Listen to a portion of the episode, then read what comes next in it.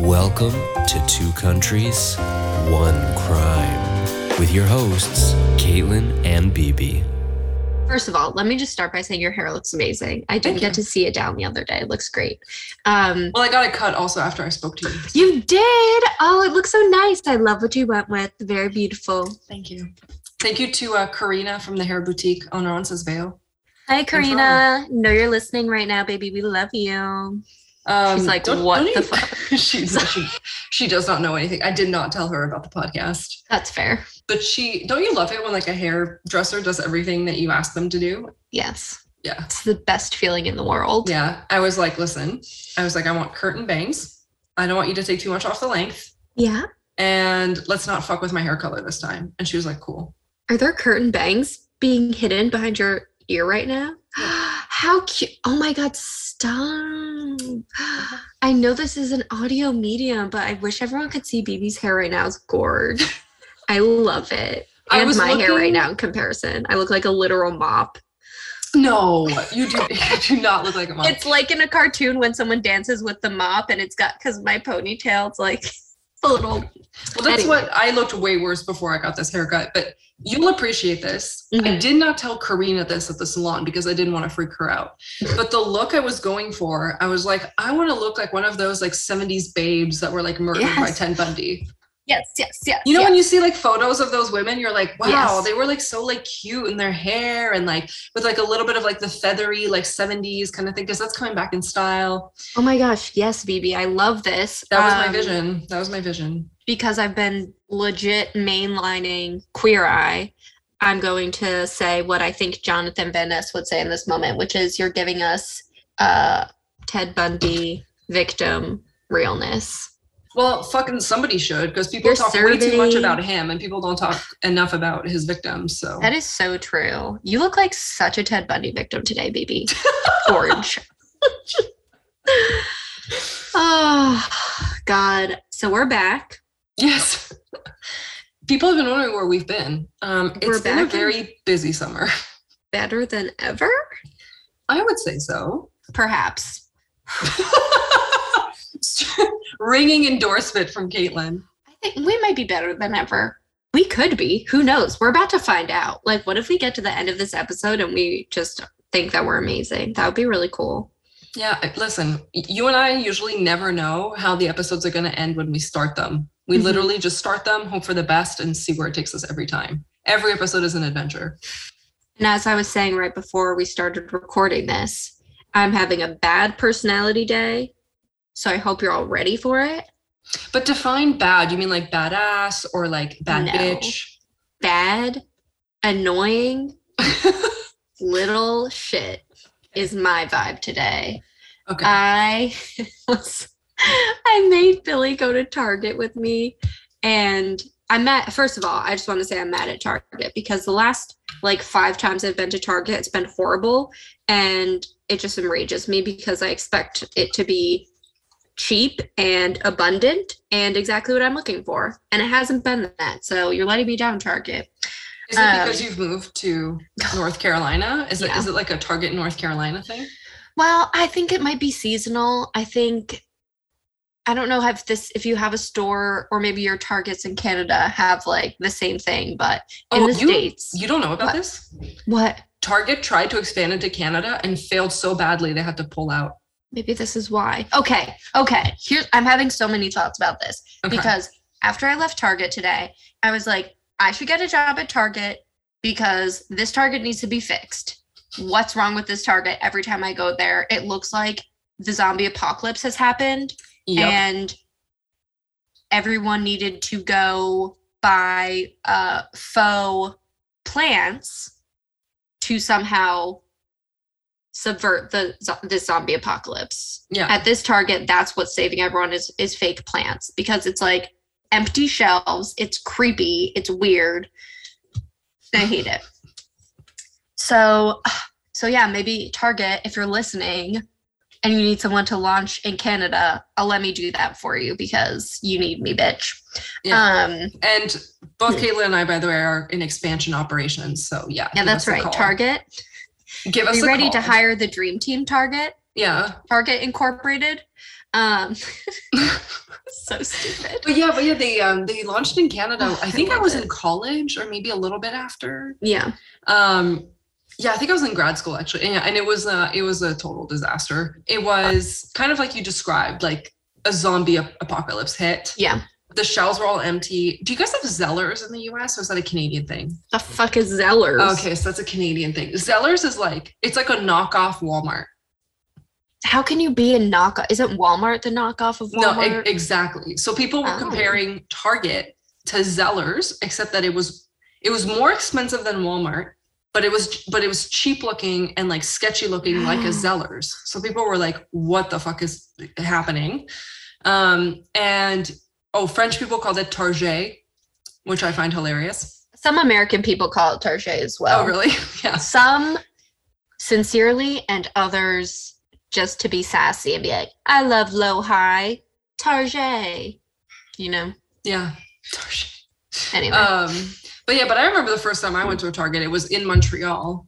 And I yeah. didn't get it. Like I didn't get what all the fuss had been about in the U because I had heard my American friends being like, "Oh, Target's so great! Like you're gonna love it." And I just remember wow. being super disappointed. And then when I moved to San Francisco, uh, I didn't really go to Target until I moved to an apartment next to one. And I was in there all the time. It was mm-hmm. an incredible Target. Incredible. It had everything. That's what I'm saying. I'm like, I can't even. Anyway, I ha- listen. I had a time at Target, and I was just really sad because it was letting me down so much. I was moping around the Target like a child, and Billy had to keep like chastising me because I was like blaming him for Target not having what I wanted it to have. I was like, your low energy is really affecting my Target trip. Oh and he was God. like, it's literally not my fault. You're so dumb. So that's the energy that I'm bringing to this recording. Um, your blaming- Virgo energy. it's really your Virgo energy.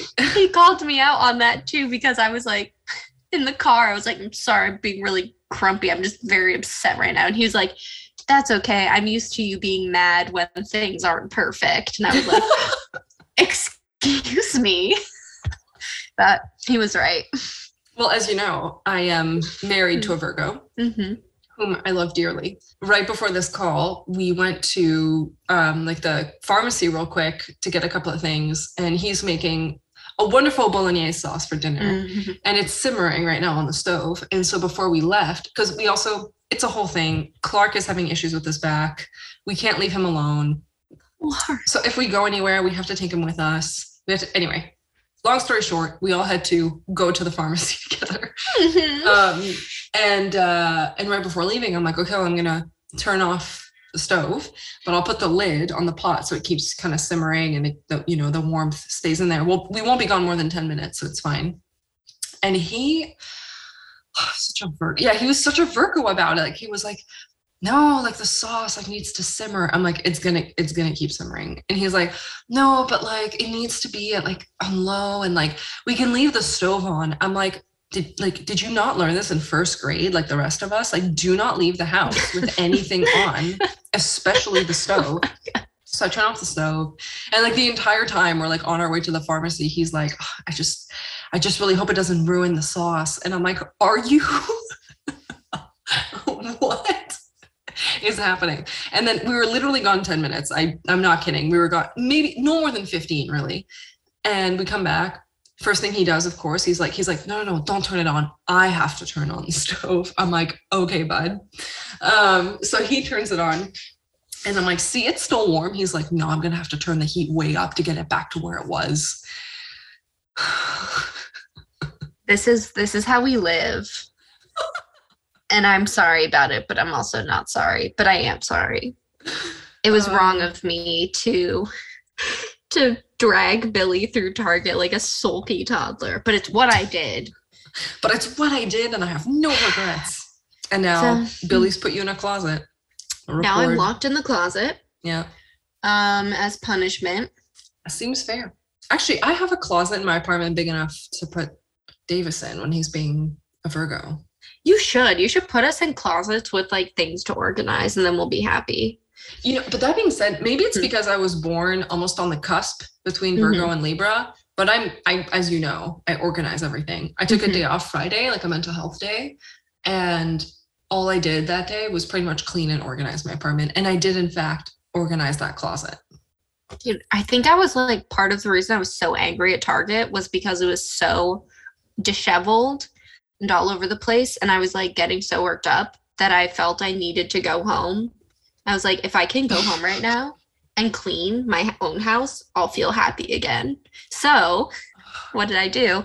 I came home and I found a pair of, um, this is so weird. I found a pair of tree trimmers, like hedge clippers Yeah. and I went to the back fence in our yard and I started just like obsessively clipping dead branches off of this tree. so, But you know So what I could totally see you doing? what? I could see you going back to Target and like burn sage and like and like reorganize some shelves, you know? What and I'm then, getting Target is going to find me at like their manager station, like holding their clipboard or their iPad and like redoing their their inventory or Listen, something. you can buy a red blouse online. You could ease I I can't believe I'm saying this. I'm realizing just now that I'm being recorded. but you could buy a red vest and a fake name tag. And you could just pretend to work there and organize the target for them. This is a Dateline NBC special by Keith Morrison. Caitlin, why did you wear a red polo shirt and pretend to work at Target on your day off? He has that weird voice. Anyway, I'm not Um, allowed to imitate him anymore, remember? Because I once did Yeah. on this podcast and it it was really bad. well. I think Yeah. that was my last time too. It's like, but I want to do it so bad. I really just want, I'm going to practice this like alone and I'm going to get really good at it. But oh my God, that's the crime that I need to commit. I mean, is it even really a, a crime? I mean, you'd be working for free. I mean, it's volunteerism, is what it is. And you know who really needs my volunteer efforts more than anyone is Target. Yeah. I definitely won't volunteer at like a shelter. Yeah. I love that you're like, fuck the Peace Corps. You know who needs me? Yeah, right. Target. Target is in need right now. So let's let's dive in. Do you want to go first or should I go first? well, I was listening to our previous episode because I Yeah. couldn't remember who went first last time, and you Mm. went first last time. Okay. So I don't mind going first this time. I do have a bottle of terrible wine. Ooh. Terrible. I, I feel like I can't say it. I Um, can't see it. It's going in your virtual I'm background. trying to show it to you. It's so funny. nope. Nope. Okay, I'm gonna have to send you. a photo. I can't believe I'm not able to show you that. That's hilarious. Um, Does it rhyme with Schmudford Reserve? No, That was what the label looked like to me. it rhymes with Johnson's pigs. Oh God, I've literally what the f- Maybe it's a Canadian. Is it a Canadian? Johnson's one? pigs. Hmm. I think. Wait, hold on. I do think it might be. Is it Canadian? Yes, it is. It's Canadian. So they probably don't even. Yeah, yeah. They probably don't even sell this in America. I just want you to know that Jackson and Johnson don't rhyme. Wait, what? The bottle said Jackson on it. Yeah, He said it rhymes with Johnson's wigs. Jackson Johnson. That's not a rhyme. Wait, hands and son. Jackson rhymes with Klaxon. Klaxon's not a word. First of all, what if it is? It might be. It feels like one of those science words. Or is it from Star Trek? Oh or wait, just make it up? Klaxon. Klaxon is a is a honk. What? It's a Okay. honk. Hold on, hold on. I'm pulling up the dictionary app. Klaxon. Yeah, an electric horn or a similar loud warning device. Klaxon. Oh my god, I'm so smart. I know the word klaxon without even knowing I know it. But Well, anyway, that is the French word. Klaxon is the French word for horn. So I was like. I was like, does that also exist in English? In, and I guess it does. wow, I'm never going to say. I'm going to just think of every reason to say klaxon in my daily life going forward. um. So yes, Bibi Jackson rhymes with klaxon. and Johnson does not. I think that's like anyway. Just, just getting into the weeds here. I see. This is why You I was see my personality? Do you see what I've been talking about today? That was Why very I- Virgo. I'm very proud of you. this? You're really showing up today.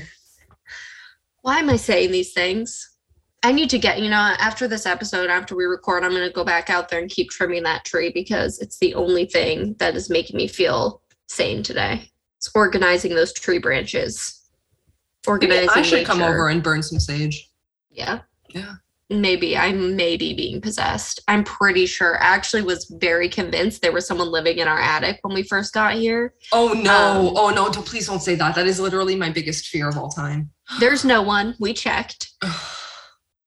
but we were both really scared to check. And because the room where it's like one of those pull down attics, the room where it is is um where Sam sleeps. And so like he sleeps in there fine, but he doesn't want to be in there during the day. Like he will lay outside of the doorway to this room. And um so I decided someone was living there and he didn't like whoever was living there. Oh, and also the closet in that room I opened it randomly to like put some shit in there, and there was I don't know what this is called. Okay, you know how on a stairs there's the banister and it's held up by little posts. Okay. So it was one of those posts that goes from the stair to the banister, and it was in the closet. It had a little hook on the top, and it was hanging from the closet clothes Nope. rod Nope. and it was not there before. And I was like, what the fuck? Where did that come from? Oh my God. I was so scared. So yeah. No. Mm-mm, mm-mm. so maybe there's no one living here. Maybe um there's a demonic spirit possessing me.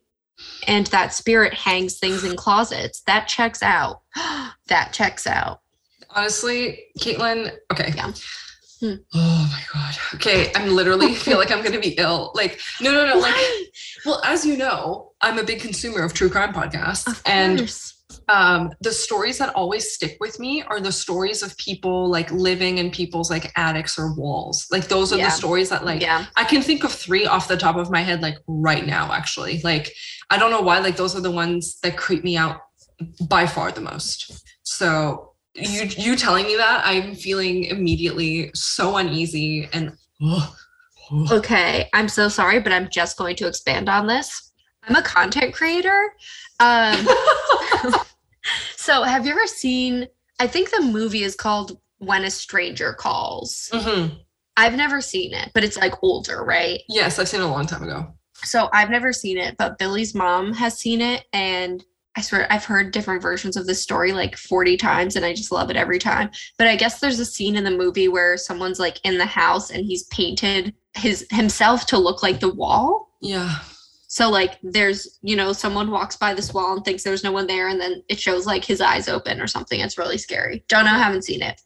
But I helped her book a room with our former shared company and in the room it was like this really beautiful like converted loft type of thing so you know you've got like exposed beams and whatnot but she said that the, there was a space above the closet so oh. Like two feet of space and she got herself freaked out that there was somebody in like up there Oh, because she couldn't see it and she just like hated it and got so freaked out because I honestly think this movie traumatized her. So she said that before she went to bed, she had to walk the whole room and touch all the walls to make sure there was no person there.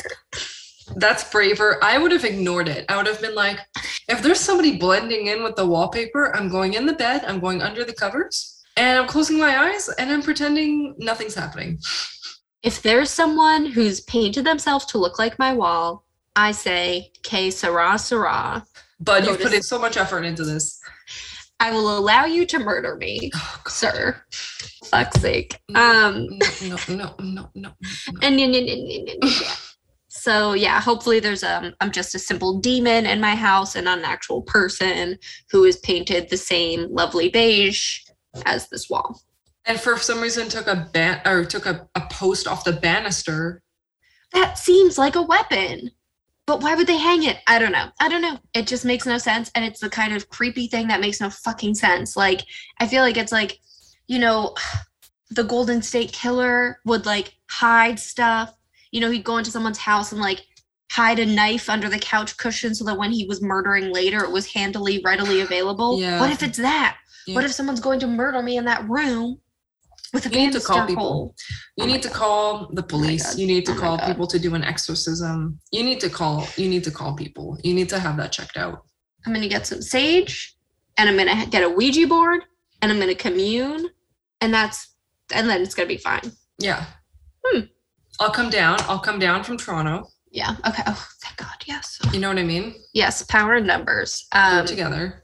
and I would. I have been relying on Pepper to be our guard dog up until recently. I got home the other night at like 10 p.m. and she's sleeping on the first floor. So I came in the front door.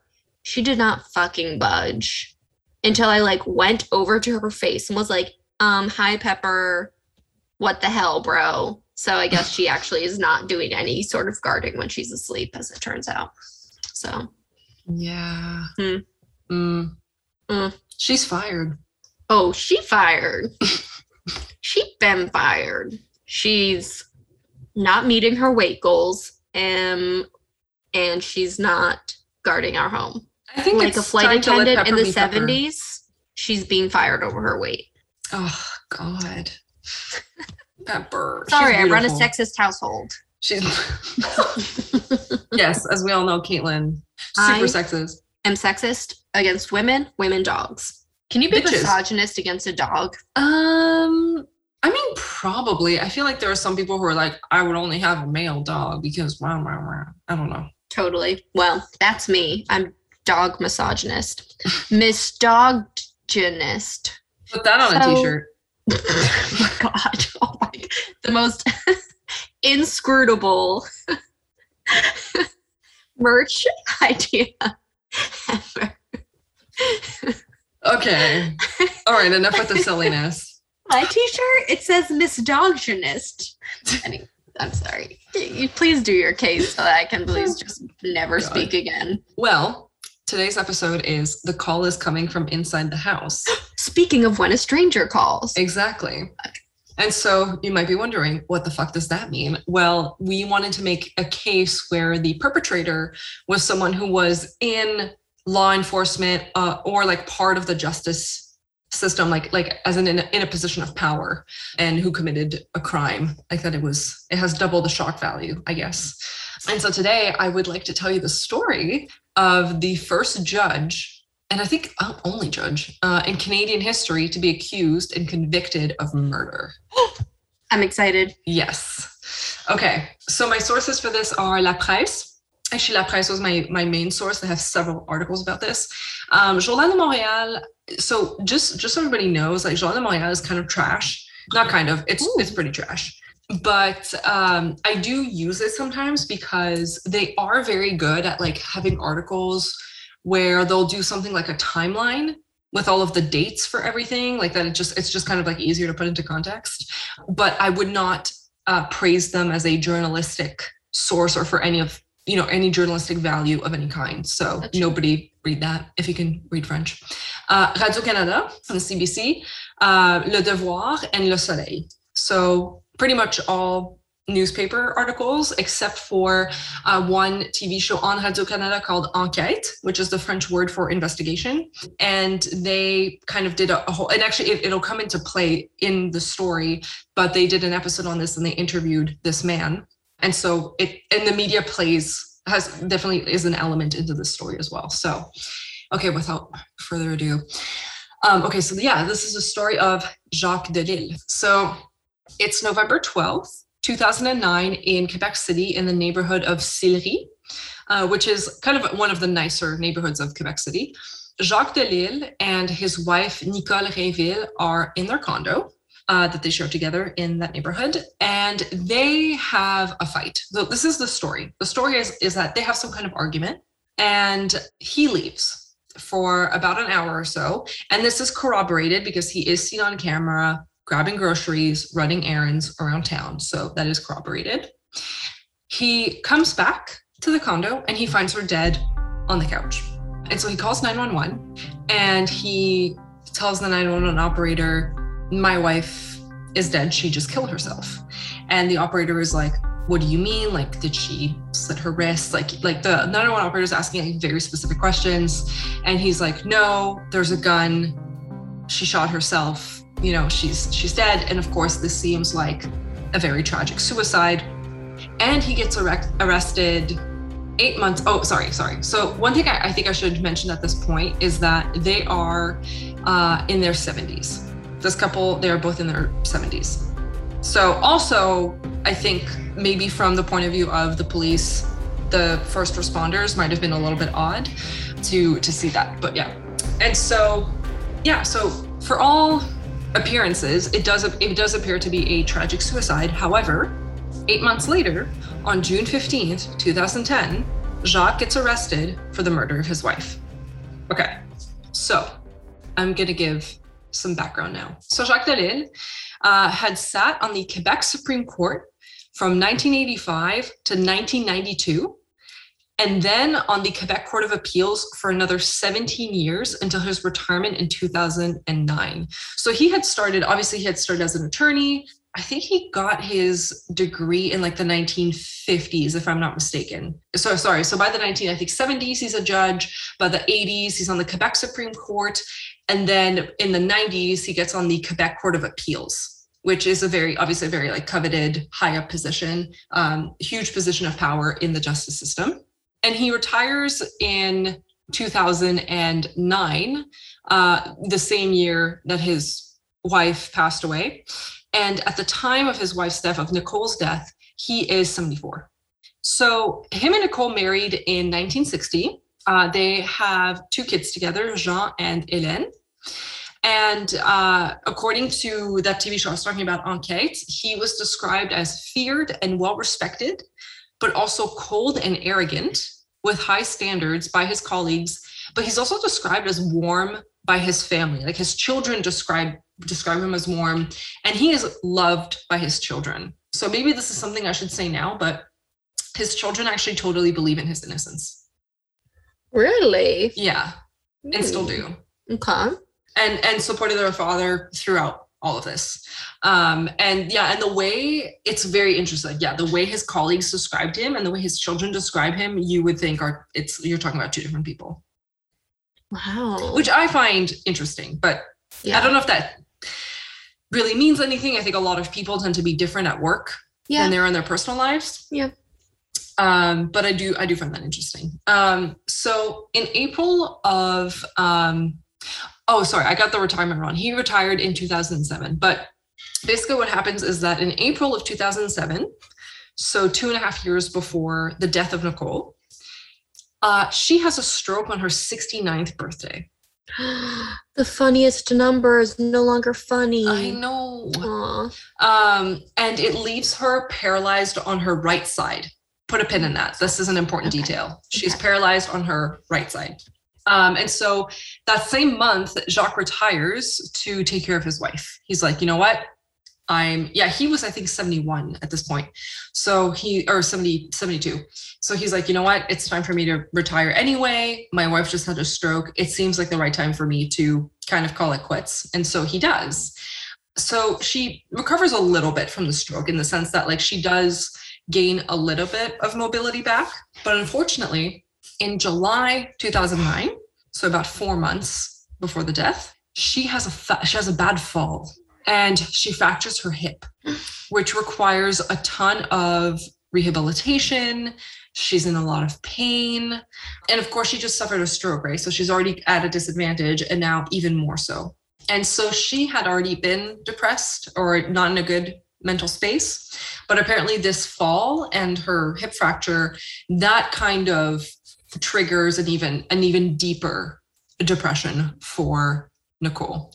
And to the point where you know, her children and Jacques were saying that even though she by the time of by the time of her death she would have been able to walk by herself with a walker she wouldn't do it because i like she feared that she would would, would fall again she didn't trust herself mm. um, and she also just like wasn't in a headspace where she really wanted to be rehabilitated she kind of had like a they were saying she was kind of not catastrophizing but basically being like what's the point of me trying Yeah. so hard. Like I'm getting older. There's no point. I'm just this is just all downhill from here, kind of thing. Sure, sure, sure. And again, I'm saying this. This is something her children and her husband, who's accused of her murder, important thing to, to mention. That's what mm-hmm. they have said. I don't know. I didn't hear any stories of like any of her friends or her siblings or her doctors. Like, I mean, I don't think the doctors can say anything because of patient doctor patient confidentiality but Right. everything i've heard about this woman i've heard through the filter of her husband or her children. So i don't i don't really know. So i feel like i have to say that because who knows if that's true or not. So yeah so apparently she stopped eating as well and just fell further into her depression.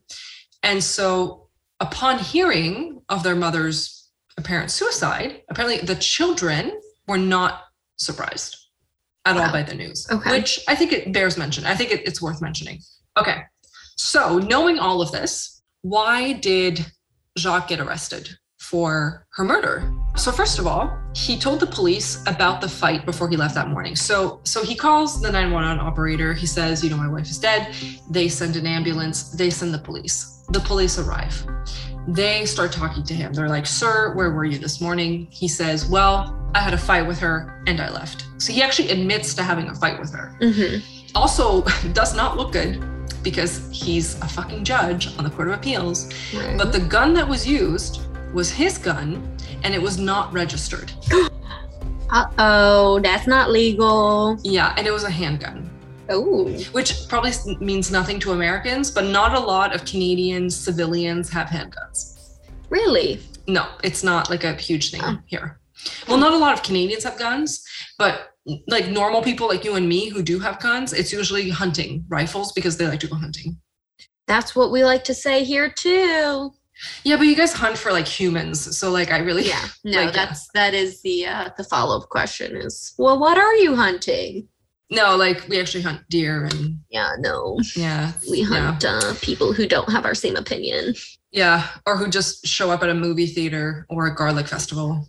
Tailgate you when you're driving. Yeah, Go to your Um, school. Anyway. yeah, Sorry. yeah. Fucking elementary school. Anyway, we're not going to go into this. Anyway. Um, this people listening, well, this podcast just got so political. Sorry.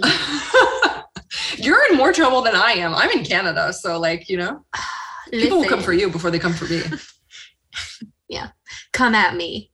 They'll be like, "Oh, that damn Bibi, she's a fucking socialist up in fucking Canada." He Anyway, is a socialist. I say that all the time. socialist. I don't fucking care. Yeah, that's right. Um, Works out for me. hmm I don't listen. I went to the doctor the other day. I paid nothing. What the fuck? Yeah, fuck you. Anyway, so so anyway, so he has a gun, not registered. What also does not look good is that he wiped the gun What? before Why? the police got there. He wiped the gun. With what? Like, I don't know. That's a good question. But apparently he did wipe the gun because there were no prints on the gun. And upon being found, upon the body of Nicole being found, so this also will come up a lot at trial, but a black mark, and yeah, this is a podcast, so not a visual medium, but I, I will try to explain it as best as possible. There was a black mark inside her palm. okay. Okay, if you look at your palm, kind of like the place underneath your thumb Mm-hmm. on your palm. Yeah, so there was a, a pretty big, like black circle Okay. uh, on on her palm, um, which the police found immediately suspicious because they're like, well, if that's gunpowder residue, how does she get that? Most likely, you would get that from trying to stop the gun, and it like gets in the way, and as it shoots, it gets it puts a bunch of gunpowder residue Yeah. on your yeah, hand. yeah, yeah. But it's kind of unclear. But they're immediately thinking like this is kind of weird and suspicious. Okay. And so, of course, the police start investigating because they're like, we're not totally sure that this is a suicide. Like, there's a couple of weird things going on here. So let's kind of dig further. And of course, they start. They find out that Jacques has had a mistress for years. Oh my goodness. Her name is Joanne. Uh, she is 20 years younger than him, and because every story needs a good cliche, she was his secretary. Oh my god. um, he had talked to her um, in January of 2009, apparently. So, so 11 months before the death. I'm not calling it a murder because I just want to get to the end of the story, and I will let people decide if it's a suicide or a murder. So I'm just saying death for now. But apparently, Jacques had been talking to Joanne since January of 2009 about them eventually living together, being a couple, doing all of that thing. So would he have left his wife like kind of kind of up in midair but he definitely loved this woman and wanting to wanted to spend the rest of his life with this woman okay so the pathologist's initial report finds that the shot into nicole's skull was done at a 30 degree angle mm-hmm. with the entrance being at the top of the skull and exit wound at the back so basically saying that someone would have to have been standing over her yeah and to the side of her okay um, in in order for for that okay. wound to happen. Uh, and the pathologist thinks that the black mark in, in her palm was actually a self defense mark. And so he rules the death as a homicide. Okay. In just an incredible twist of fate, so Joanne, Jacques' uh, mistress, lover, mm-hmm. whatever you want to call her. Mm-hmm. She had she had a husband, so they were you know they were both married. Ooh. And so after Nicole's death, she finally leaves her husband. So that was the thing too. Like he had a wife, she had a husband. That was one of the reasons they weren't together. I mean, okay. the main reason reasons that they weren't together. Okay. And so she finally left her husband to move in with Jacques. And Jacques is arrested two days after Joanne moves in with him in his condo, the same one he shared with Nicole. So he's he's finally thinking like, oh, I have everything I want. Like, mm-hmm. you know, this woman is, you know, living with me finally. Yeah. And literally two days later, he gets arrested for the murder Damn. of his wife. Yeah. Damn.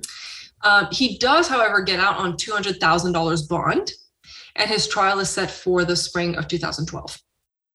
Okay, so now I want to talk about the trial. So the points that I mentioned above are made by the prosecution. Like he had motive, he had like a mistress that he mm-hmm. wanted to mm-hmm. be with instead of his wife. The divorce would have cost him 1.2 million dollars. Why? If they had split the the the money evenly. Ah, okay. Or like their fortune yep. evenly. Yep, yep, yep. And they're saying like he had the yeah, he had the motive, the means, and the opportunity to do it is basically what they're saying. Okay. Um, however, Jacques vehemently, vehemently, vehemently, vehemently, vehemently, vehemently, thank you, denies this. Um, apparently, he had thought about placing his wife in a care facility full time, but he didn't want to murder her. So when they're like, "Oh, but you were talking about living with this other woman," he's like, "Yeah, I was gonna leave my wife like in a place where she could be taken care of." Sure. And they're even saying like I think there was even something that he had said about maybe not even divorcing his wife, just having an arrangement where they have an understanding. He's living with another woman. She's in a care facility for somebody with her health issues, mm-hmm. and they're still legally married or something like that. Okay.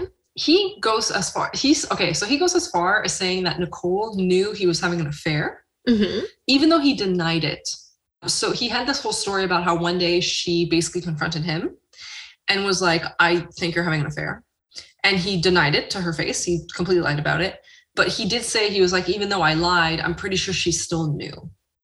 Okay. Which, okay, fair. Okay. Fair. But like, how does that make the story any, how does that really change yeah. the story? Yeah. Um, and he did say that he did still love his wife but he also loved his mistress. He loved both women, but he just wanted to live with one more than the other. So he kind of makes it sound like eventually he just would have left his wife, like either, you know, just physically, not necessarily legally, or mm-hmm. both. Okay. But yeah. And he also does make the point that he had taken care of her while she was sick. He still cared for her. Like he did retire early, like earlier than he had planned to take care of his wife. Like he's like, no, like this whole narrative of like me hating my wife and wanting to murder her was false. Like I very mm-hmm. much cared for her. Mm-hmm. And the defense brought in an expert that testified that it was highly likely Nicole had shot herself because of her history of depression. And there was a way for her to have held the gun that would have left a mark. But for whatever reason, th- this expert witness is like ridiculed in court. And I know he was French from France, like, and sometimes Quebec people can be kind of assholes to people from France. I don't know if that had anything to do huh. with it. But basically, what this guy is saying is that because she was partially paralyzed on her right side, she would have had to shoot herself with her left hand. But okay. not being left handed, she would have maybe held the gun like upside down Yeah. In kind of an awkward motion. And so if she would have shot and maybe like just used her right hand to maybe just like keep the gun right okay. like in place. Yeah. And so she would have shot herself that way, that would have left that black mark and it would have given the angle that they had found. Okay. Okay. So they were like, it's possible, right? Yeah, but but again, his theory was literally just like ridiculed in court. Like apparently even the judge was like, what the fuck? Like and and it just wasn't taken seriously at all. Hmm. And the prosecution also pointed to the fact that she didn't leave a, a suicide note. So they were like, well, she didn't leave a suicide note, so we don't think it was a suicide.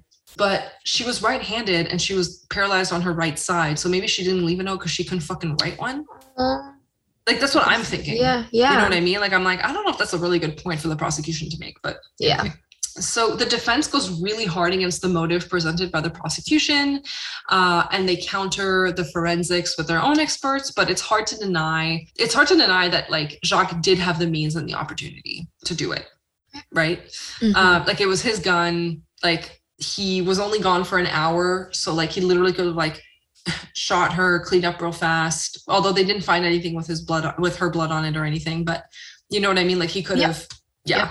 So anyway, so that's kind of where we're at. So on June 14th, 2012, uh, Jacques is found guilty of premeditated murder and he gets life in prison without the possibility possibility of parole for 25 years as is in canada. Again it's not like the us like in canada it's all pretty standard. Like if you're found guilty of first degree murder you just get life in prison without possibility of, of parole for 25 years. Yeah.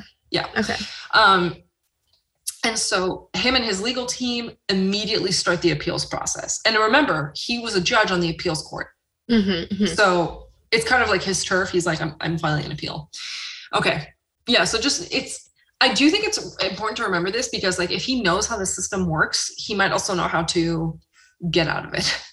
Um, like people in positions of power obviously have friends in high places. He's extremely privileged and he does lose all of his appeals so it does go through the appeals court, and every single person that refuse the appeal, the uh, the appeal is like, no, we th- we think that the jury did well with the information presented. Okay. Yeah. Um, we're gonna uphold the conviction.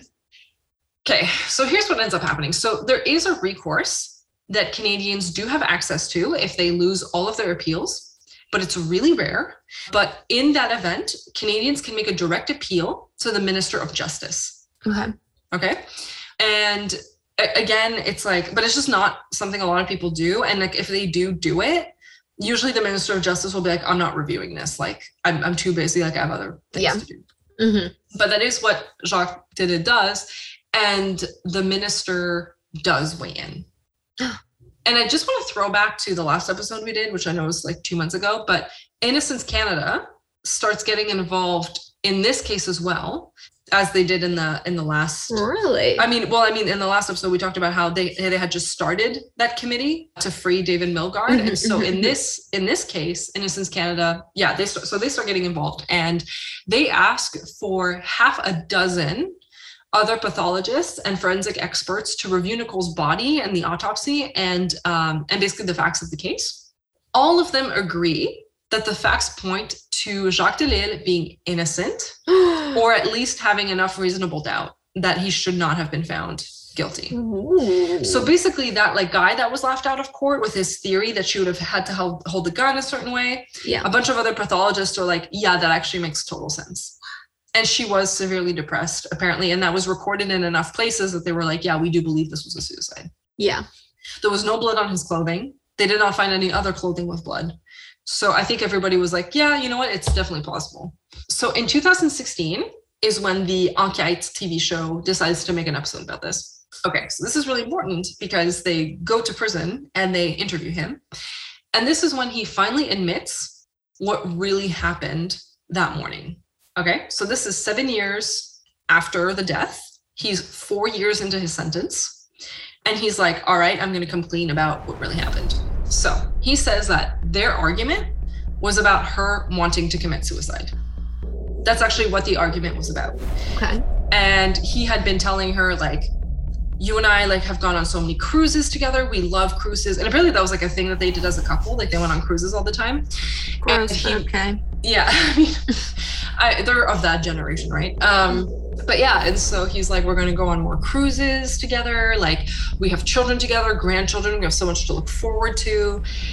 And apparently, she told him, like, you just don't fucking get it. Like, I'm not looking forward to those things because I can't use part of my body. And so I feel like a fucking burden. Like, these, this is not fun for me anymore. Yeah. Like, the idea of going on a cruise in a wheelchair is not fun for me Aw. um like yeah so basically she was that allegedly because again this is his story there were no other witnesses but that's what the argument was about and so she's like she knew about the gun so she was like give me the gun basically so he basically tells her like don't do this and she's like you're not the boss of me basically Mhm. and so she's like, just give me the gun. So he admits to loading the gun and leaving it on a, a table for her. So he did not give her the gun, but he left it on a table for her.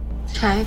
And she would have had she would have had to have gotten up and use her walker to get the gun. Okay. And like I mentioned previously, she did not like to do that because she was Yeah. afraid of um, potentially falling. yeah. And so in his mind, I he explains he's like, if I put it there, she really needs to like think about it to walk to it and grab Okay. the gun. And that's the last thing he does as he's leaving. He's he's like, I'm just gonna ask you to reflect on this a little bit more. Like really think about this. Don't do anything rash or whatever. Okay. So her last words to him were apparently, leave me alone, give me an hour, say hi to everybody. And apparently his last words to her were, I love you, think about it. And that's what she responded. So he says that when he found her, he was genuinely shocked because he really wasn't sure that she was going to go through with it. yeah. And so when you hear the 911 call, he does sound a little bit taken aback. He definitely does sound like, I mean, not that I'm an expert in emotion or anything, but he like, you like, he's just, he sounds a little bit out of breath actually. And he's just kind of like, my wife is dead. Like, he does sound a little incredulous. Okay. And so that kind of checks out. So you might be wondering, well, why didn't he say this at his trial? Like, why didn't he testify to this before? Why didn't Yeah. he tell the police? So that is because in Canada at the time, and I think Mhm. still to this day, actually, I don't think Mhm. the laws change. But if you help someone commit suicide without proper medical attention, it is a crime with a penalty of 14 years in prison. Okay. So he was betting on being found innocent of the. basically i think like that's what he was betting on like basically like because instead of pleading guilty to Huh. helping somebody commit suicide he was like well i'm just gonna go with this angle and hopefully get off uh, scot-free and obviously that's not what happened and so it- yeah because in canada we actually uh, medically assisted suicide is legal but there's a, there's a very it's a very formal process Yeah. like if your friend is like i'm suffering i just want to go you can't Yeah. help them at Yeah. all like that's not Yeah. a thing so and he as a judge would have known that um and so basically he was like yeah i knew that i was doing something wrong basically but yeah but i guess he was just he took a gamble and he lost and he says that as for like the motive of the mistress he's like we actually weren't even together Mm-hmm. when my wife died. So they had broken up around the time of his retirement two years before, and they only got back together after his wife died. So he's like, this whole motive of like, I killed my wife to be with my mistress doesn't make any sense because I wasn't even with my mistress when that happened. So Interesting. also interesting to Mm. think about. And then the TV show, like, okay, they do send the case to three separate independent experts, and all three of them say that the 30 degree angle that the initial pathologist had put in in uh, the report, the autopsy report, Yeah. they say that it is wrong. They say that the, the angle is wrong, and that the case definitely needs to be reevaluated, and that there is reasonable doubt. And yeah, and like apparently the the defense's expert, like the one that got ridiculed in the original trial, he did a reenactment of the shooting at the angle he was suggesting was actually the right angle, and he is the only one whose results came back matching what the actual scene and the impact on Nicole's skull was. Damn. Yeah. So they also interviewed the prosecution and they're like, Mhm. what do you think? And the prosecution still thinks he's guilty and they won't listen to the new evidence. Yeah. And their reason, it, they're basically like, ballistics isn't all that matters. And they're saying that they are quote unquote morally convinced. So, anyway, Interesting. so this case actually has a very like recent development. So on April 9th, 2021, so just a few months ago, after nine years behind bars, the Minister of Justice agrees with the new findings and orders a new trial mm. for Jacques Delisle. He was paroled. Uh, mm-hmm. He's living with his daughter. He's not allowed to have a passport. He can't leave the, con- the country. He can't talk to Joanne. He can't talk to his previous mistress. Yeah. And it was not announced yet if or when there will be a new trial. And when asked what he thought about the Canadian justice system, now that he was on the other side of it, mm-hmm. Jacques says he thinks he was treated more severely because he was a judge and the prosecution wanted to make an example out of him. Enquête then went to the prosecution. They're like, Do you think this is true? And the prosecution did not disagree. Mm. Jacques oh. also says that he's not sure how he feels about the jury system because they deliberated for only two days even though there was a ton of evidence to go through. And the jury in his trial was also not sequestered. Hmm. Meaning okay. that like they would go yeah. home at the end of the day and have mm. access to a ton of media. And there was a lot, a lot of media around this case. Yeah. So he's basically like, how do you get a, a fair and impartial jury if they're not sequestered? True, true, true. Um, so that's how he feels about the justice system now that he's on the other side of it. But mm-hmm. he is a free man.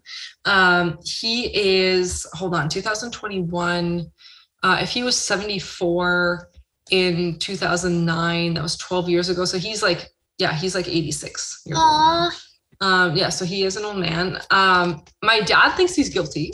Really? A lot okay. of people think he's guilty. Okay. I will say, I will say he does not interview well in the sense that he comes off as very maybe like pedantic, mm-hmm, mm-hmm. like academic, full of himself cold. Um, yeah, and I think it focuses a lot on the facts. Like I think usually when we have the mental image of someone who's innocent, they're like, "No, I didn't do it. I swear I didn't do it." And he's kind of like, "Look at the evidence," and it's like, hmm, like I don't know what kind of plea that is. Yeah. And yeah. then I'm just gonna send you this link. It does not help that he looks creepy. I'm I'm not trying to be superficial, but it's just a fact. He he's kind of scary looking. Yeah, okay. Everyone, this will be 100% be posted on our Instagram. If you are listening to this right now, go look.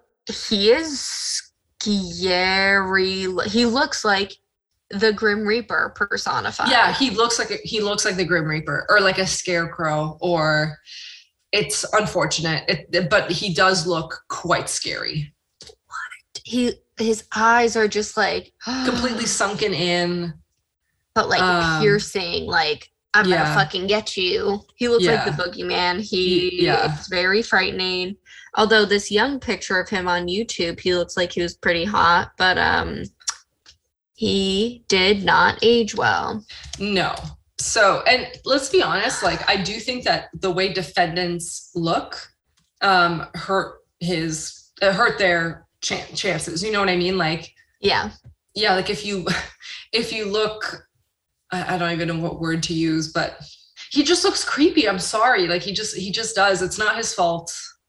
It's not his fault. But um, you yeah. know what, Bibi, It is his fault because I can see here from this picture that he did his hair a certain way when he was a youth. And that was to kind of slick it back. And as an old man, he should definitely cut his hair because that's not really doing him any favors. It that's makes him true. look even scarier. That's true. You're you're correct about that. He also looks like he's wearing eyeliner. I guess that's probably just like his eyelashes are just naturally very like thick and gorgeous. But um yeah, he's scary. He looks like a vampire. Yeah. But that's yeah. my case. Like yes. that's wow. That, yeah, that's my case. So what do you think? Do you think he did it? Um I will say this I, to be honest, I have no clue. Yeah. I could see it both ways. I do think that there is enough reasonable doubt that he should have been found not guilty. So I'll say I'll say it like that. Um, and if he did, in fact, uh, assist his wife in committing suicide, then I do think that spending nine years in prison is harsh enough of a sentence and that he should have been released. Like I'm actually like kind of fine with that. Yeah. But obviously, if he committed murder, not enough time spent behind bars. But yeah, I'm uh I'm I'm not sure to be honest. Like having having like reviewed the evidence, I'm like, I mean, the, to me, the one piece of evidence is more that like what wasn't found and the fact that there was no blood on his clothes. Because, mm-hmm. like, let's say he would have shot her, there was blood on his clothes, then he would have had to wash it. You know, they would have found that. Yeah. They would have found residual blood, and or let's say he like washed them so well that there was no blood, then that would have taken a long time, and the body was still pretty much like warm when the ambulance came.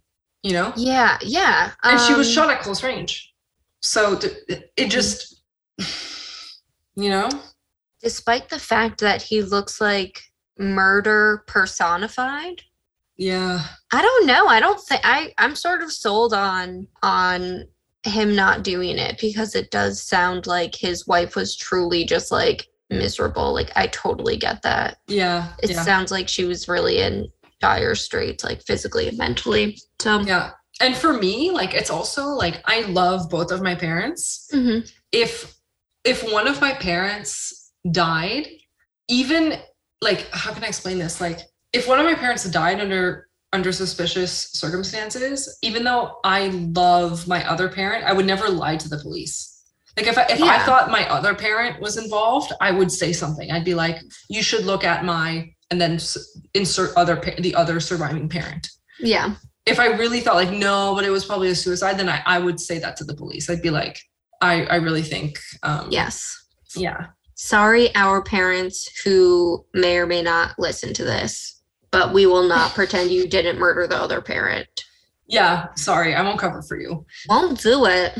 Yeah, yeah. So that's why I'm like, mm, I feel like that's telling. Yeah, I that's really interesting, and it does just seem like, I don't know, the motive to be with his mistress is not really like holding that much water for me. Like it's just kind of, it feels like he didn't, he wouldn't, feels like he's a smart enough guy that he wouldn't I don't know. Well, I think that's like, what I don't know. Yeah, but I think that's what also worked at a disadvantage for him is because he is so intelligent that I think people were like, he's smart enough to commit the perfect crime and get away with it. But it's like, I don't know, DNA is just really hard to get rid of. I want this. This may already exist. If it doesn't, I want this to be a movie where he's played by Anthony Hopkins and um, it's just so creepy. Oh my God, you're so right. Or Malcolm McDowell.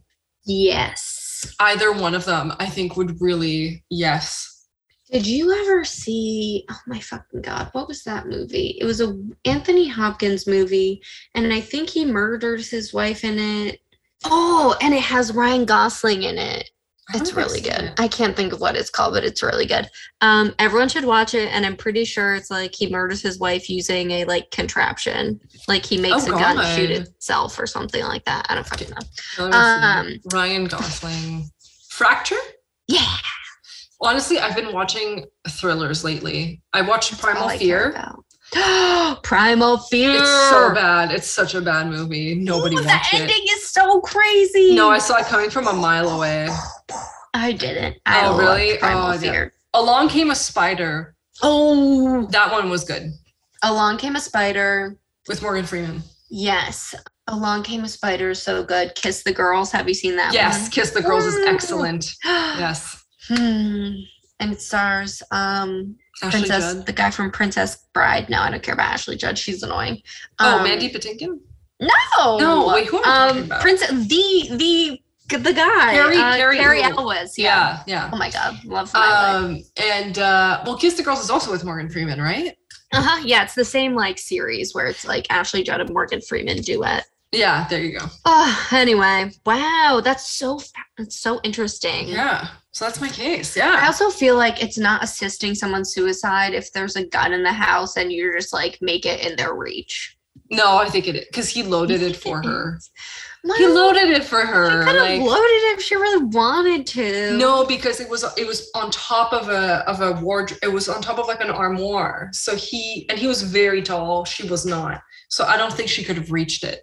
That's like saying that he left a knife out after he like did the dishes and she was like used it to die. Like No, that's co- Caitlin, please. You know that's different. Mm. Don't even look at me like that. It's, that's completely different. Ugh. I don't know. It's like, what, why is it his fault? I'd be like, I'll make her do it. um, that would be my defense. Defense rests. I'll make her do it. Um, anyway. Billy's in the background. He's like, this is why I'm the attorney in this marriage. Oh my god, seriously, sorry. Um I would be amazing at it, clearly. Oh, well, my case is kind of similar to yours. As always. As always. All the time, yeah. I know. We just are two alike. I'm gonna refill my wine and then I'm just gonna like get real comfortable. I'm just gonna sit and lean Okay. back. Perfect. And I want to start mine off by saying that my criminal is as creepy looking as your criminal, but in a totally different way. oh, I'm so excited for this. If your guy looks like a vampire, like the Grim Reaper, like there's some, you know, cachet to that type of murdery person. Mine is like a little chubbykins, Ooh, beady eyed little motherfucker Mm, who looks like a shit. okay. Our Instagram's gonna be so creepy this week.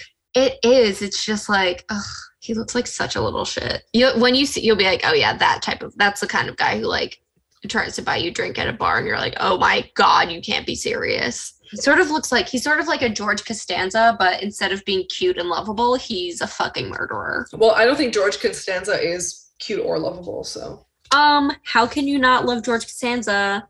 He's fuck. Oh, I love him. Okay, I'm more of a Kevin James kind of lady. I also love Kevin James. I love Kevin lie. James. Yeah. Everything he does is funny to me. On that note, my case uh, takes place in the lovely uh, city of Miami. So this is Thursday, August 23rd, 2018. We're in Miami in a quaint little sort of family neighborhood. On this day, it's 11 p.m., and the police received a text message because apparently you can do that now. You can text in an emergency, which is fascinating. They got a text message that said, Please help. Oh, oh God. Okay.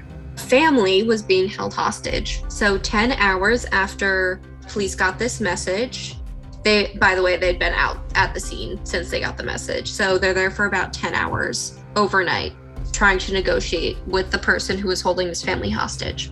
Oh God. And around 9 a.m. the next day, a single gunshot was heard. Oh no. The SWAT team entered the house and they found the family of three hostages safe and sound. However, Judge Timothy Maher was dead. Okay. Okay. Interesting. And that's where our story begins slash ends. Okay. That's where I begin. The hostages were Ana and Jose Rodriguez, 49, a married couple, and their daughter, who's 13 at the time. So, who was Judge okay. So it's not even his What? family. It is not his family. Okay, that's even f- more weird because when you Girl. said that, I assumed like, oh, he was holding his own family hostage. Okay, so this is even Nope. more. Okay. Okay. Mhm. Mhm. Not his blood. Okay. So, who was Tim? Timothy, as I will be calling him throughout this episode because I felt uncomfortable pronouncing his last name. it's M A H E R, and I feel like that's probably Mar, but I Mar. don't know. Yeah. Plus, Timothy, I don't know. I'm just enjoying the ring that it has to this case, too. So, who was he? He was 51 years old. He was an administrative judge at a social security office. So, his day to day was basically reviewing like social security appeals if someone was denied he would review their appeal and rule on whether or not to overturn it. So if someone's like denied social security disability specifically. So he was a little bit of um a schlub you know that's not like the most glam position. Like your guy was kind of like sexy judge type decisions. This guy's kind Yeah. of like more boring uh I didn't even know that that was a thing. Like judging social. Sorry, did Yeah. you say social security or social Yes. service? social security Social security. Yeah. yeah no it's a bunch of bullshit it's basically is like if you're disabled in the states have fun trying to get government assistance because they don't want to give it to you so yeah i mean anyway so that was what he did so you know not the most glam not the most fun job probably probably sucked a lot honestly Yeah. so, despite all that and his goofy appearance, he did have a woman in his life. Uh, her name was They Kathy. always do. It boggles the mind. I know. Uh, so, yeah, he was dating a woman named Kathy. They were together for about four years, and I'm like guessing dates here, but I think two years into their relationship, she gave birth to their son. Oh. Um, and again, a little bit like hazy on the dates because freaking Miami Herald put that article behind a paywall, so I couldn't read it. and the other news sources were, you know, not doing this like super in depth. It was like very surface level. So a little bit differentiating facts here. But in one article I read, it said that by early 2017, so about six or eight months after their son is born, he's sending threatening emails to Kathy. So I don't oh. know if oh. they were still together or like on a break and he was like sending her like bitchy emails or whatever. According to other articles, they broke up for good in April of 2018. So how many how many wait sorry, when was the son hmm. born? 2015. Okay, so hmm, okay. So yeah, so he was either born like earlier in the relationship or they broke up in April of 2017 and some news outlets just didn't get that right. Okay. Couldn't tell you. Miami Herald, I didn't have my debit card with me, so I didn't get into it. so. I wonder if we called them and we are like, listen, we host a true crime podcast. We just want to have access to your archives for free. Help a sister out. Help a sister out. what I should have done uh, in retrospect was take screenshots of this fucking article so I could refer back to it, but whatever. I didn't do that. So here I am. Here I am not knowing the exact timeline of their relationship, and I won't apologize for it. Remember what I said earlier about my personality today? I ain't taking no shit. Yeah, good for you. I'm so proud of you. Maybe's like, I don't fucking care. no, because you're never like this. I worked with you.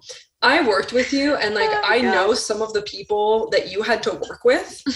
And I'm like, why wasn't she like, fuck you, you piece of abusive trash? Because she's worth so much more. Oh so I love it when you're in this mood because I'm like, good for you, standing up for yourself. That's right. The only regrets I have are not telling people that they're abusive trash in the moment. There you go. Next time. So, so did they break up in April of 2017 or April of 2018? Who's to say? Either way, there's a child born in 2015. And in June of 2018, Kathy, the baby mom, is asking for a restraining order against Timothy. So, in her request, she is stating that he's not taking his medication, he's abusing marijuana and alcohol. Um, one fun text message that he sent her that prompted her request for a restraining order said, Stop going to church, fucking hypocrite. When you finally crash and burn, I will piss on your ashes. Oh, God. Wow. So aggressive. Okay. He's a gentleman and a poet and a scholar. um, yeah, what the like that is just like really crazy thing to say to someone, especially the mother of your child. Yeah. Like it's just like so ironic. I just can't even read it. Like I stop going to church, fucking hypocrite. I will piss on your ashes. Why don't you stop going to church? Anyway. You know what? I'm gonna tell Davis but, that tonight, and I'll tell you how it goes. I'll tell you how he reacts. When you finally crash and burn. Oh, okay. um so so despite this text message, or maybe in light of this text message, maybe the judge saw it differently. He denied her request for a restraining order. Wait, um, he denied her request? Yes. Hmm. So she was like, Excuse me, sir. The father of my child told me he's going to piss on my ashes. And the judge was like, Listen. Yeah, but he didn't woman, say he'd be responsible for you being in ashes. So it doesn't quite. Mm, that's true. He's like, I, he doesn't actually like specify. But I feel like that's what it takes. It has to be like an overt death threat. And it has, yeah. Ugh. Yeah. Listen, Kathy was being a little hysterical because she has a uterus Listen, she was on her period that day. She was probably on her period or it's about to be or recently off of it or and she just had a baby, like, you know. Oh my God, she's well, a mom. Yeah. Ugh, she must be so tired. Poor thing. Jesus. Yeah. yeah. So she didn't get her restraining order. Also, around this time, I just want to highlight this. And I don't know if the restraining order judge had any idea about this, but it was another story that kept popping up when I was researching Timothy. So, same month, June of 2018, he was involved in a road rage incident, quote unquote, Sorry. where someone was tailgating someone. I don't know who, maybe he felt he was being tailgated, being followed too closely by someone. So, in response, he followed that guy home, got to the guy's house, yelled at him, swore at him, used uh, racially offensive language towards him. Florida. So the police were, yeah, right. So the police were called, Timothy's. Ugh. So the police were called, and the judge, Timothy the judge, was like, um, that guy pulled a gun on me. So can you just Oh, arrest him? the cops searched that guy's car and he didn't even have a gun. So they were like, okay, Timothy girl, like he doesn't have a gun. So can you stop um, saying he pulled one on you? And then he doubles down and says, listen, I'm a federal judge and there's cause for you to search this guy's house. Oh my god. Fortunately, this cop was like, I'm going to actually check with my supervisor first. So he calls the state attorney and was like, Hey, should I search this random stranger's house? And they were like, Please don't. So that was the end of that particular incident. Please don't. Timothy Yeah. is like, he had a gun. Go search his house. I'm a federal judge. And it's like, Timothy, you're a social security judge. So please explain to me why you think that you should be involved in this. But it's fine. So that was June of 2018. Now we're in August of 2018, August 14th specifically, which is a Tuesday. Kathy goes to Timothy's house to pick up their son. He comes out of the house like the five foot nothing gangster that he is Ugh. with a holstered gun on his little Miami jeans. So he's got their son in one arm, his gun holstered, but still, what the fuck, on the other hip. And he comes out and he's shining a flashlight in her face, like impairing her ability to see, and said, I'm going to show you what pain is about. Oh no. Oh no, no, no. Absolutely not. You don't say that. No. Oh, where's the restraining order now? I know, fucking right. I guess saying he was going to piss on her ashes wasn't enough. So now here he is saying, I'm going to show you what pain is about while like blinding her with a flashlight, which is just the creepiest thing ever. And still having control, like not control, but still And having possession still of having the kid. son. hmm Yeah. So terrifying. Kathy goes to her car to call 911. I, th- I guess she must have gotten the baby from him somehow because we know the situation resolves with her having the having the child with her. Okay. So, but she goes to her car, calls 911, and he goes back into the house and gets a shotgun that has a laser sight on it. no, no, He no. comes back out and he's pointing the gun at her and she can see like the laser No. like, pointing towards her. Isn't that fucking terrifying? and she has the baby with her at this point. I don't know if she got the baby at that time, but Or I later. think so because none of the articles I read were like he like had the kid and was like being crazy. So But can you imagine being in that situation? Hmm.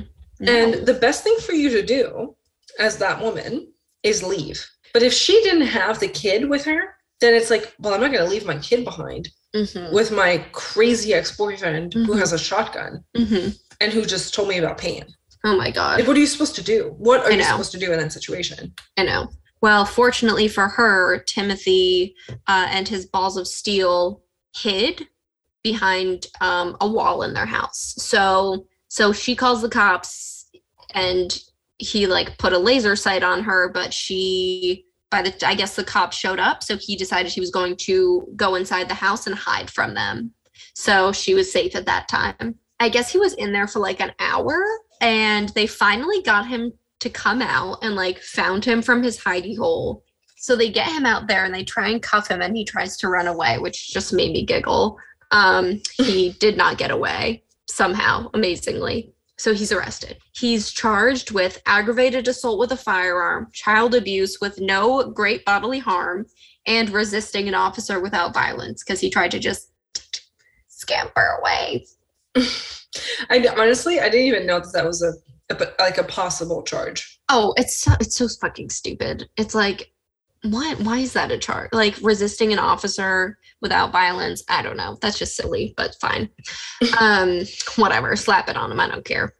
So the next day, so he spends the night in jail, and the next day is his uh, bond hearing to make a decision on on his bail. So he just he made a statement, and it's long. Buckle up. This is a quote from it. Okay. So he said, The mother of my child has called the police not less than five times prior to last night, each time making more incendiary and fantastic allegations against me. I did not have a gun on me last night. Okay.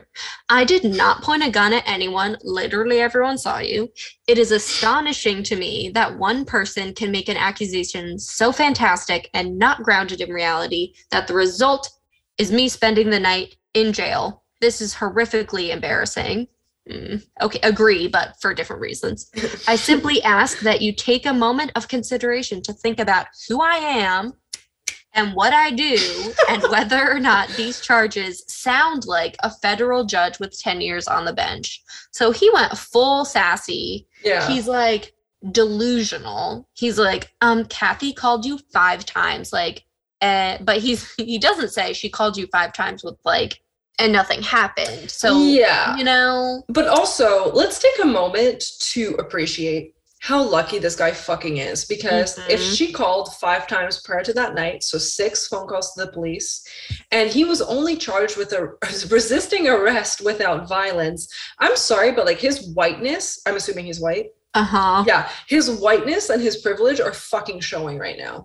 No, it's crazy. Like he should have been yeah, it's, it's totally, yeah. totally like, agree. It's yeah. insane. It's like, like oh, resisting arrest true? should be resisting arrest. But I feel like yeah. because he was white and he's a judge, they're like, well, I guess he wasn't like that violent about it. And it's like fine. He like only pushed me a little bit when he was trying to scamper away like a little hedgehog. Yeah.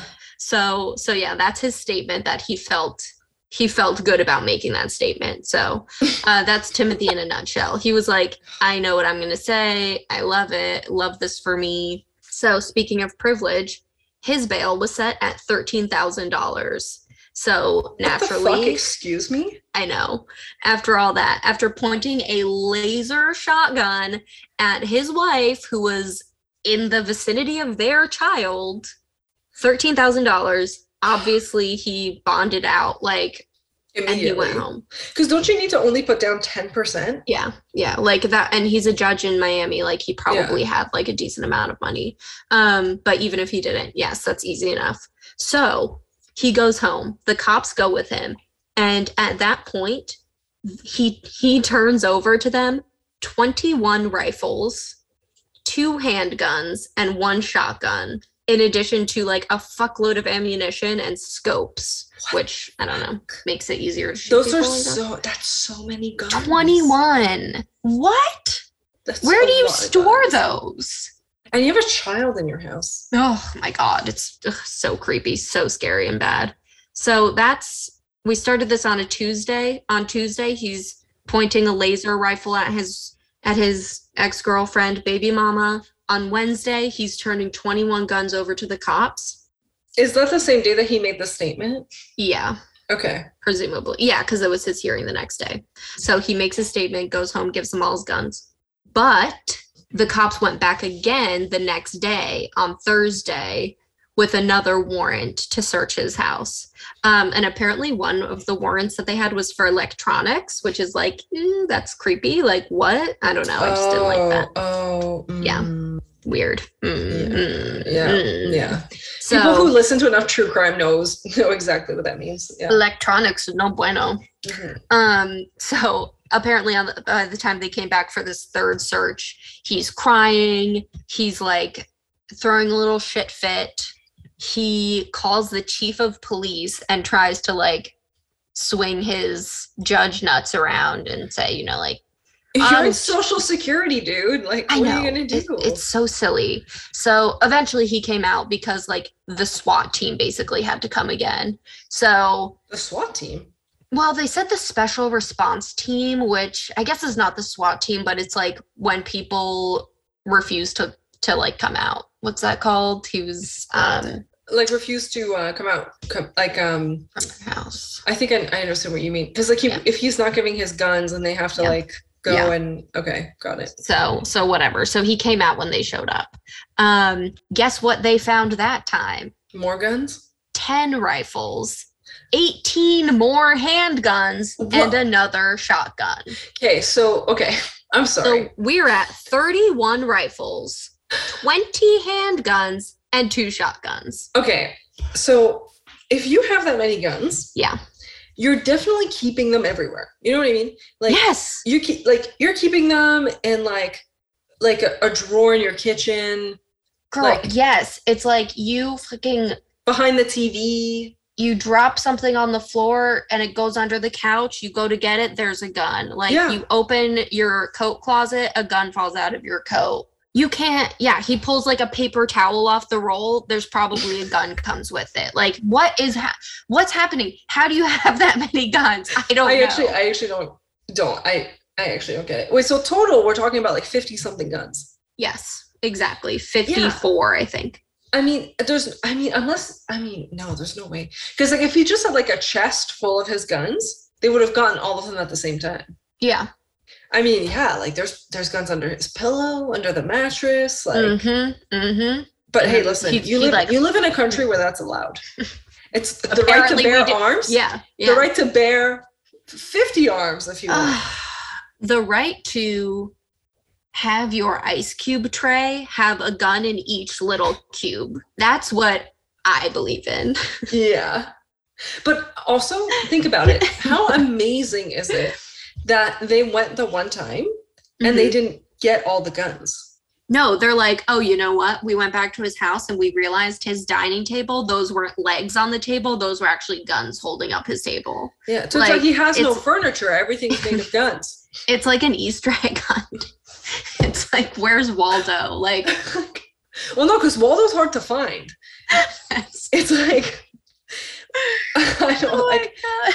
oh my god. They're like, don't oh, I thought that was a whisk, but it's actually it's a gun. I'm so I'm Um, literally looking around my apartment right now, No. thinking to thinking to myself, if I had guns, I know, me I too. I'm like, okay, the ceiling fan, you just put one on top of each blade. That's four. Okay, un- check. under each lampshade, maybe, you know, just like just like stick one in there, you know.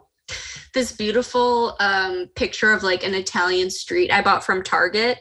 Take the frame off, tape four guns around it. I have a portrait of Clark. Frame could- it with guns. I could definitely frame That's it with guns. Got a box of crayons. Put 64 guns in there. I can you see Clark's portrait? oh my god, that's that is adorable. So yeah, Oh my god. It all it needs is some guns to go around it, really make it look nice. So so yeah, so he's got he's got a trillion guns. Um so so that is let me see. That's Thursday the 16th. Now 3 days later, August 19th. One of Timothy's few friends. Ooh, I like your new background thank you. one of Timothy's few friends goes to the police station in person. He doesn't call, he goes there because he's concerned about Timothy. Why do you, why what's Timothy done now that's making his his close friend so concerned? Let me guess. He bought twenty guns. Close. Shit, I really thought I had it. I guess I don't know at what time he procured them, but he has a bag of guns No, no. and ammunition hidden in a storage unit.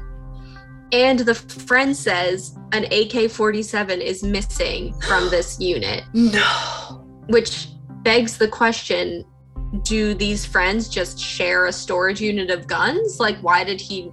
He's like, oh, I went to our gun storage unit and I noticed that the AK 47 was gone. I actually really wanted to use it. Um, I was going to a birthday party and just wanted to make sure that I was strapped and it wasn't there. So I'm concerned. Wait, Like, wha- Caitlin, who? Yeah. What's the name?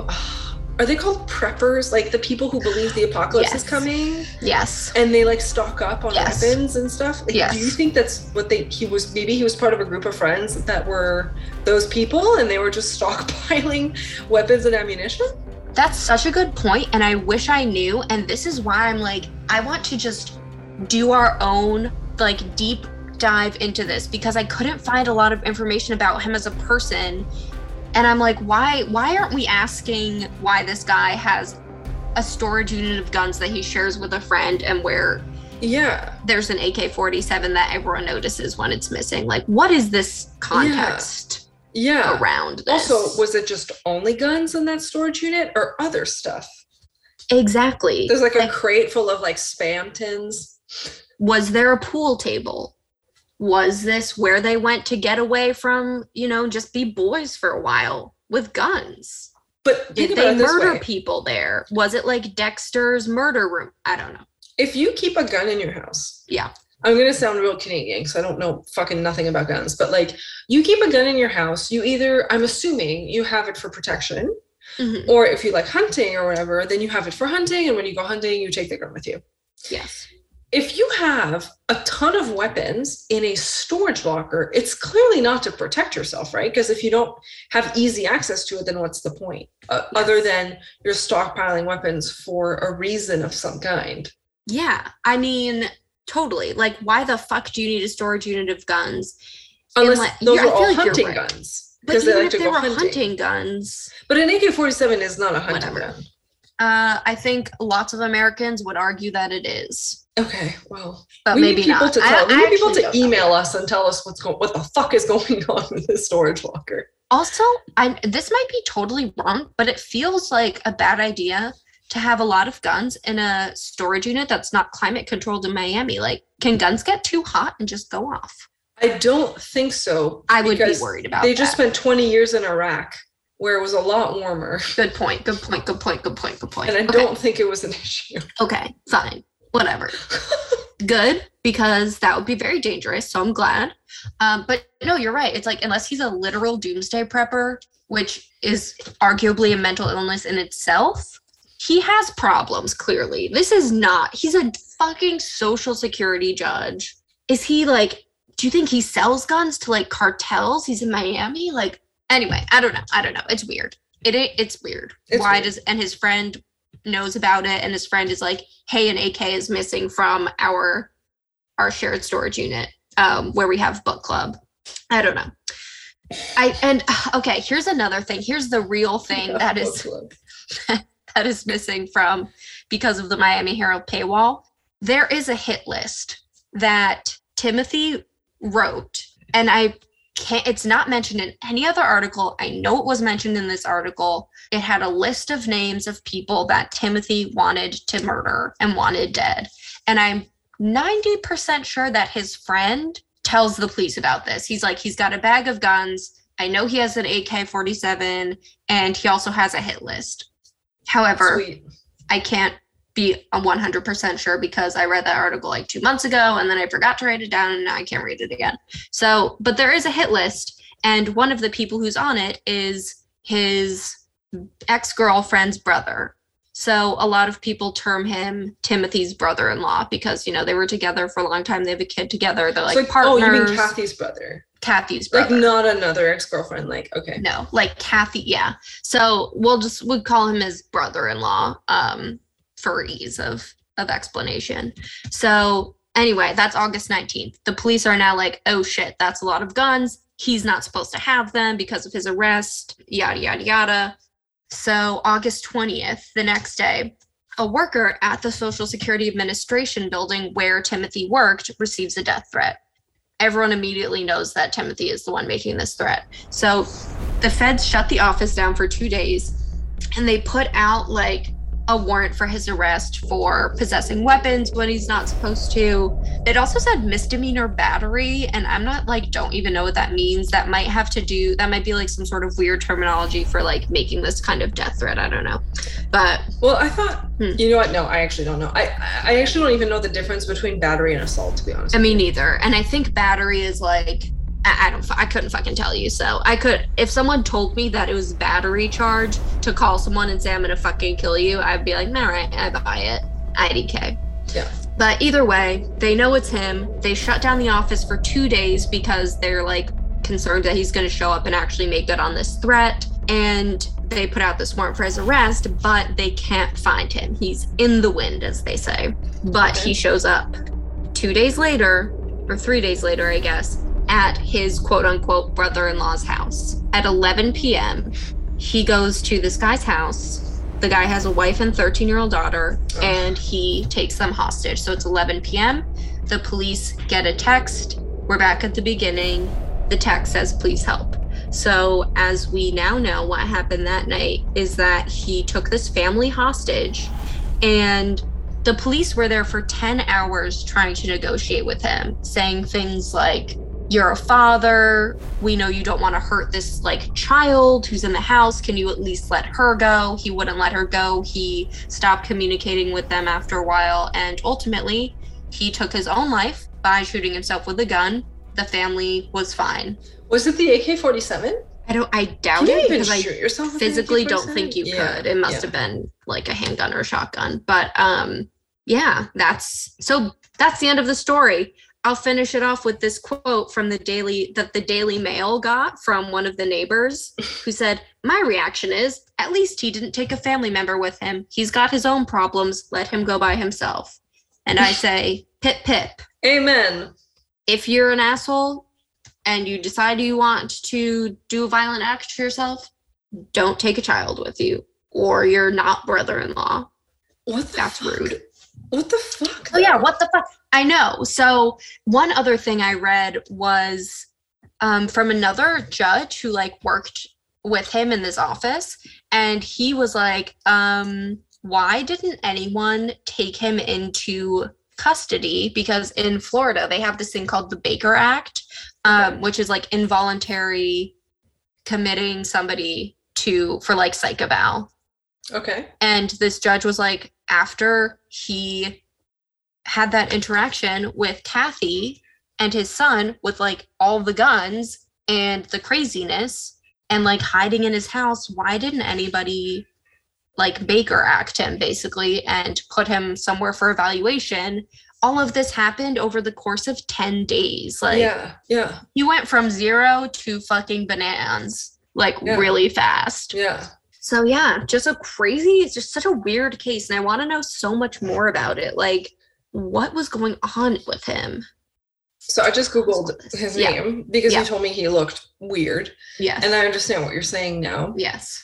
I mean, I'm just like, I mean, of course, the sheer number of guns that this guy has, I'm like, yes. what's happening? Yes. Like, what is happening? Yes. Um, the fact that we don't really know why he ended up shooting himself and not anybody else. Like, don't get me wrong, I'm super glad he did not shoot anybody else.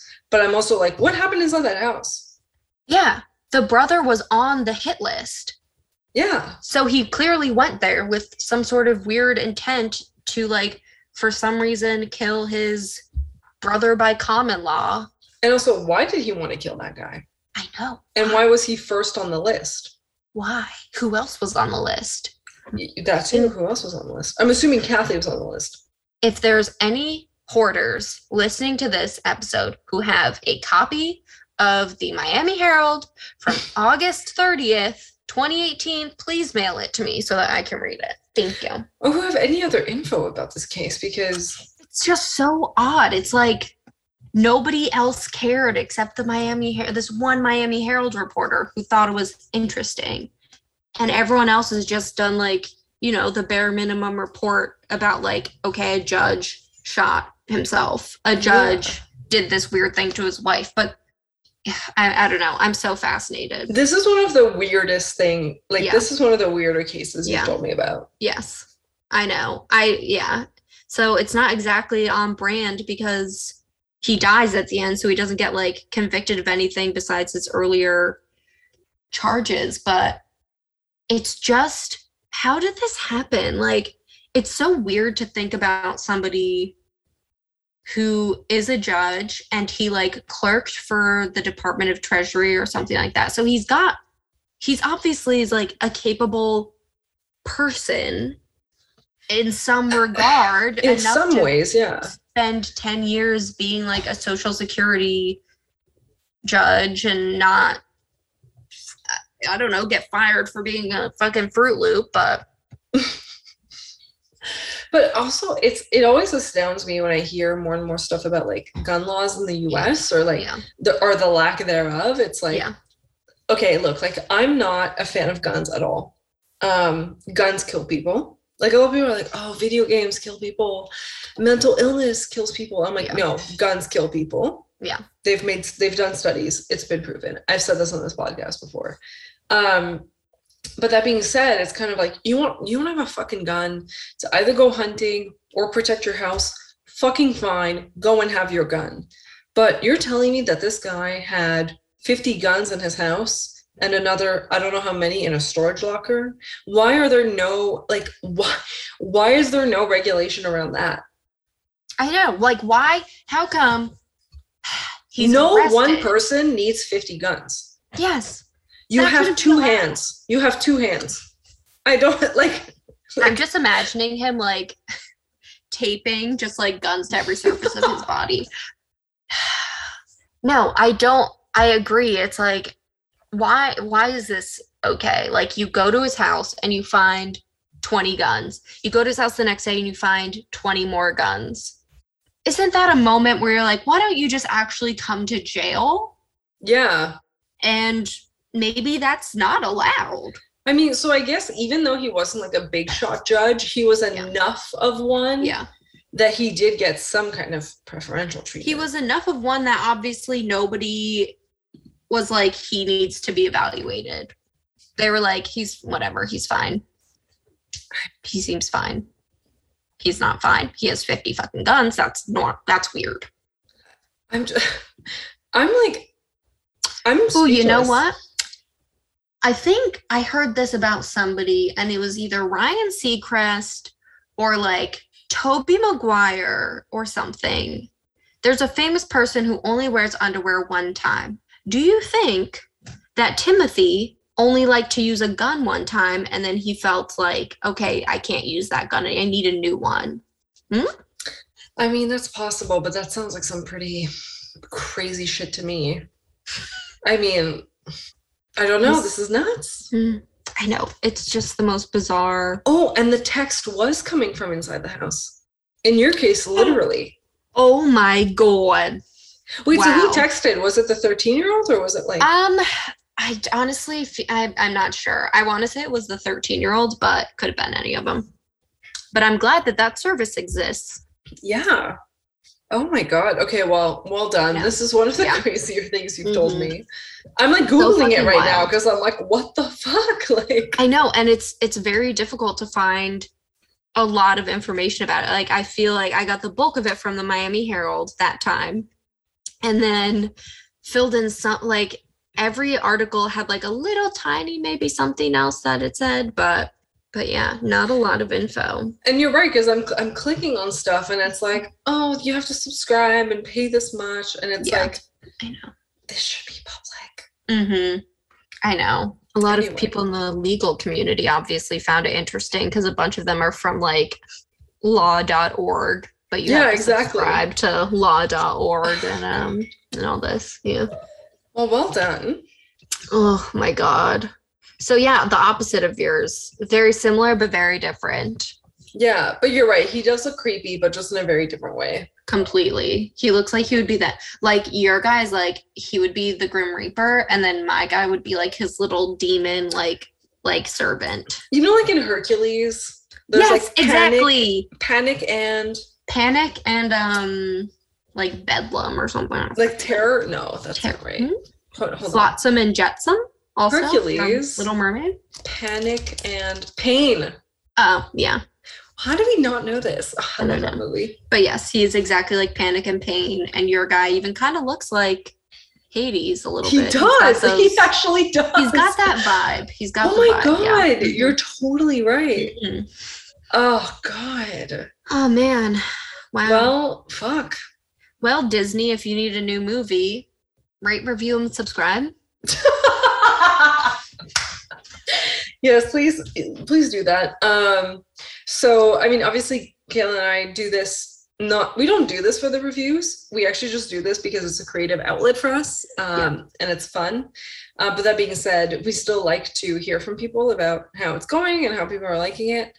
Yeah, and I mean, we're gonna finish off this season with episode twenty, uh, and actually, episode twenty is kind of a surprise episode because we're gonna do something completely different we're actually Kayla and I are gonna talk about the same case, but that went over both countries. And so My mom will be very sad because she texted me podcast North Carolina permits 14 year olds to get married.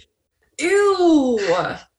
Save that for another episode. Is that where Jerry Lee Lewis got married? Because he married his like 14 year old cousin, right? He did, but that was different times where I don't think anyone checked your age or anything like that. Mm, I don't know. It was in Alabama too, I think. Oh, God. I mean, It I don't wanna- happens. I know. Jerry Lewis. Okay, let's see. Oh, yeah. It says most states still allow child marriage if your parents consent. It's so disturbing. Like, don't consent. Okay. Oh God. Lewis's turbulent personal life was hidden from the public until a May 1958 British tour where Ray Berry, a news agency reporter at London's Heathrow Airport, learned about Lewis's third wife, Myra Gale Brown. She was Lewis's first cousin once removed and 13 years old, Gross. while Lewis was 22 years old. That's so disturbing. Ugh, So- Like, imagine yourself at 13 with a fucking husband. That's your cousin and 22. That's your cousin. yeah. Oh my so God. no. Yeah, So me and my glasses were not marrying any of my cousins at that age. And I'm fine with that. Me and my acne were not close to anyone at that age. Wow, age. lucky. I didn't even have hormones by that 13. Oh really? Oh god. I look like an adult basically, but just with it with acne. I looked like a child. Because I was a child, so it's fine. God. Ah, well. See you next time. See you next I, listen, it's been two months. We got through it. I feel like we killed it. I feel like we're definitely better than In my head, I was like, I gotta tell Liam to cut a bunch of shit out. Don't you cut a thing, Liam. I want this full no, no, perfection. no. There's there's gotta be a couple of things. Just a couple of things will go. No. Okay, fine. Just that thing I said about Yeah, I, I'm gonna cut thing, and uh, we're gonna. I think we're gonna cut that out. Yeah, I think that's probably is a good call. I But Liam, was keep not- this in, so people will be like, "Ooh, what was that thing they said about pasta?" You'll never know where we were on. And now you'll be even more confused when I post a childhood picture of myself on the Instagram. Yeah, You won't know why I did that. And that's called true crime mysteriousness. That that God. that's called "Leave Them Wanting More." That's called misogyny. Sorry. We're keeping that in. That's a callback to earlier. Because we're professionals. Speaking of misogyny, I was supposed to feed my dogs at an hour ago, so they're probably gonna murder me when I exit this room and eat me. Speaking of dogs, I have to check on mine and his injury and make sure he's okay. Back pain. It actually it's heartbreaking. He either has a sprain, it could be as mild as a sprain or as severe as a herniated disc. I didn't know dogs could get herniated discs. Oh my god, is Clark is like a truck driver. Yeah, Like, but why I think does- it's um, it's like a beagle thing, and he's part beagle. Oh, that's really sad. Yeah, so I'm just oh, gonna. Clarky. He's sleeping now. We gave him pain medication. Oh, Davis put on like Strawberry Fields Forever and like trippy Beatles music to help him like. wow. So, Wow, how healing. I love that. Thanks, Davis. all right, we'll see. We'll see. That's fucking amazing. All right. Well, say hi to. Billy, Pepper, and Sam for me. You will. I will. Enjoy your bolognese. I hope it's delightful. I'm having it right now. I'm very excited. Oh my god, I'm so hungry. Um, and listen, don't hate us, cause we love you. Because we love you. Never forget it. I can't believe I'm, you know, going along with this now, but I have a way of breaking spirits. like a true Virgo. That's right.